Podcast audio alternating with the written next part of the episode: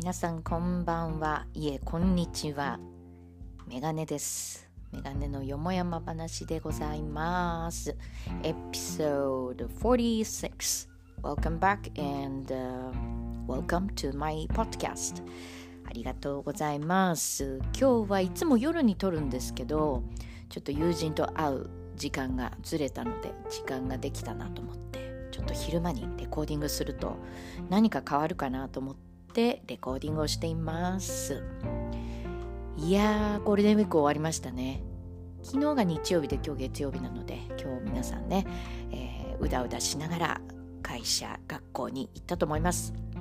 そうそれとこのポッドキャストがまたいろんな国や地域の方に気がついたらまた聞いてもらっていて言ってたかな？サウジアラビアとか、えー、中国も増えたの。そう。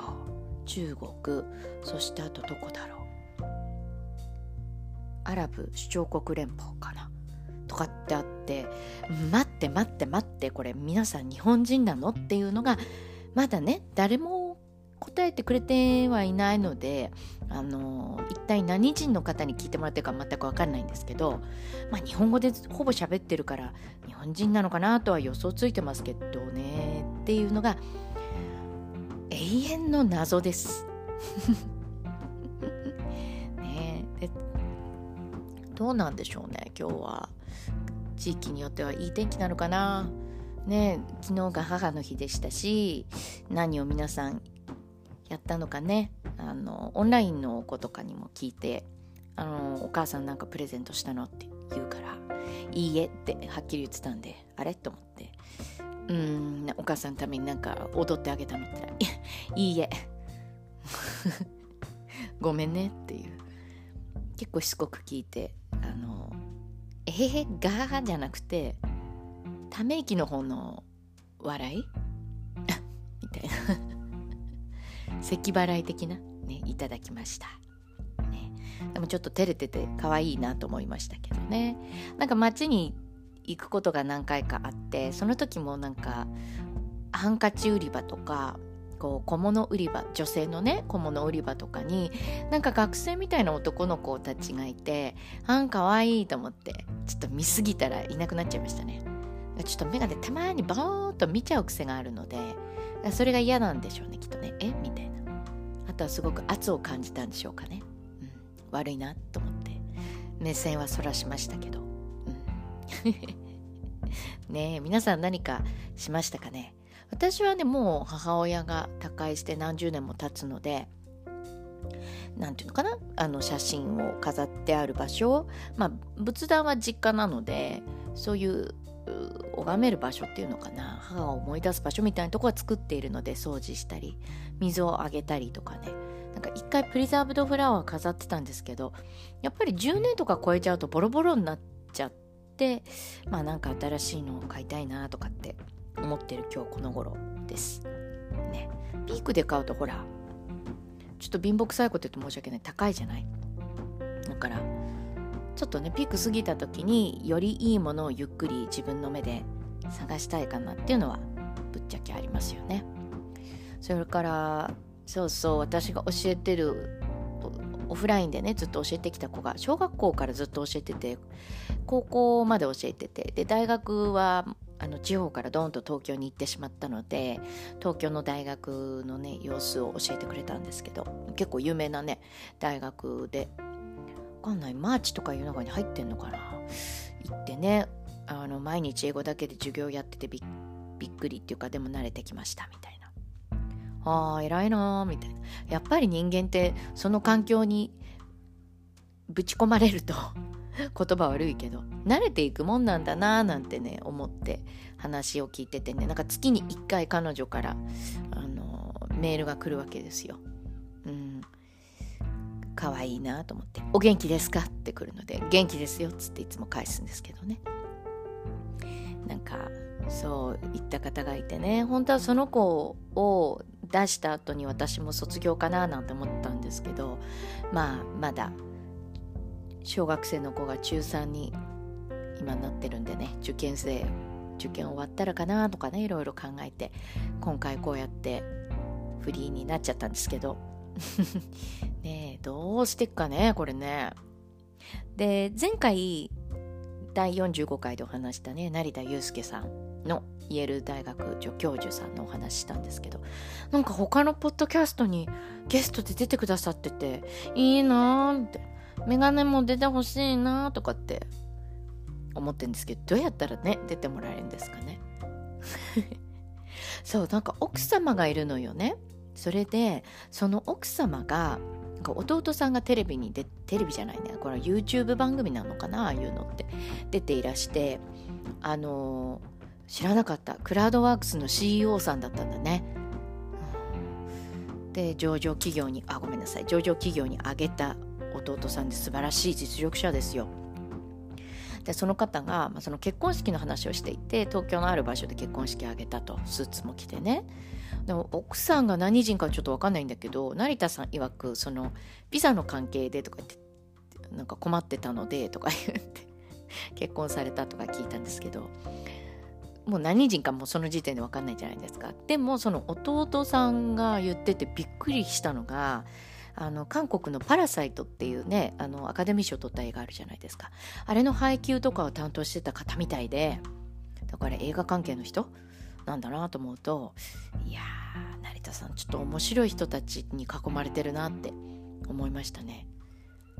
ちょっと見ました？私がこの第35回で言ってからの成田悠介さんっていう人のあの何でもいいです。テレビでも YouTube でも。多分一番ほっとして見れるのは林修先生のインタビュアーがインタビューだったかどっちかな。YouTube で見れるんですけどそれの成田悠介さんとの対談っていうのがすごく良かったですよね。なんか黒柳徹子さんよりも黒柳徹子さんって徹子の部屋ですんごい髪広げてるじゃないですかもう下調べしたねその方よりもなんか手帳を持っているので結構調べたこと書いてるんだなっていうのが分かるインタビューだったんですけどすごい面白かったですね。でもっとやばいのはリハックだかっていう番組で結構本音っていうかすごい真に核に迫るとこに行っちゃうから結構ドキドキする雰囲気ピリつくんですよ。ひろゆきさんも。も揉めるじゃないけどものすごい口調で言うじゃないですか。でひろゆきさんって結構私似たような年齢であでもすごいものをよく知ってるっていうかね社会の仕組みよく知っててこうやればこうですよねみたいな。あの方はベーシックインカムとかなんだろう。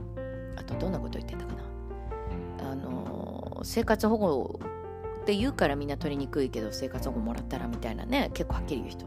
で成田さんは30代半ばなんですよね。それでいたあのコメントをバシバシできるってすごいなと思ってあとメガネがねすごい好きなのでちょっと気になってます。やっぱりあの丸と四角のメガネフランス製のメガネで4万円台でした。で色を別の色のものをペアを買ったみたいで。ちょっといつか東京行った時に買いたいなと思ってるメガネ。いやわからないけど助教授とおそろにしたとこで私の頭は助教授じゃないからね。うん。助ぐらいもなんないじゃないですかね。G ぐらいじゃないですかね。ね。なんて昼間に話すとこんな感じの内容になっちゃうんですけど。どうなのかな？ね今までの内容と比べると。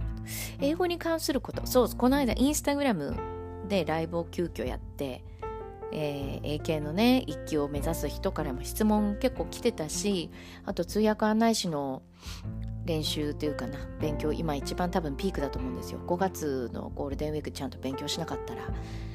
8月の夏休みのねいつも15日とか16日にやる試験なのでその時に間に合わなくなっちゃうと思うんですよね。なんか5月6月はもう一番ピークで通訳案内士の方は勉強していると思うんですよね。であとね別にバカにするわけじゃないけどそうどんどん通訳案内士さんってあの難しくなってきちゃったから試験がもう2桁じゃなくて1桁なんですよ合格率。でそれを思った時にふと小室圭さんを思い出しちゃったの。ジャパンタイムズを週末ジャパンタイムズを買ったんですよね。で珍しく私の地域のこととか知事の名前とか出ていたのでああこんな風に名前出るんだなと思って要するにロシアがねどういう風に攻めてくるかみたいな話になっちゃってたからこの地域危ないよねみたいな話だったんですよ。他人事じゃないよね的なねでそうするとあの一面がそれだったんですけど二面が 小室圭さんだったんですよ話題 いやーなんかよく見たら合格率43%とかの合格率？受かろうよ奥さん1.3海外行くんだからんとかって勝手に思いながらねその新聞の記事を読んでました。そうそう1日1記事英語の記事を読むっていうふうに決めていたので、まあ、それを読んだ時にうーん一面と二面の差みたいなうーんって思いながら読んでいましたね。なんか私も英語の勉強のルーティンと一日の英語の一日の生活のルーティンを早く決めようと思ってたんですけどなんか YouTube でどうかなと思ってフリーランスの一日とか見たら結構ボロボロでね朝も大体私も似たような時間に起きてて。で北欧暮らしのなんだかとかっていうリンリンネルチャンネルとかなんか素敵な女性たちの一日を見るととても朝が早くテキパキ生き生きしてるんですよ。この差。で、フリーランスって書いてると、あーんと思ったら旦那いる。安定。家困んないみたいな。そう思った時に、あって、あ、あって思って見てましたね。そんなことを思った昨日でした。いいのかな？こんな感じで今日は終わります。もっとまともな話ができるように、また話題を考えてまいります。それではまた。お会いしましょう。よもやまでした。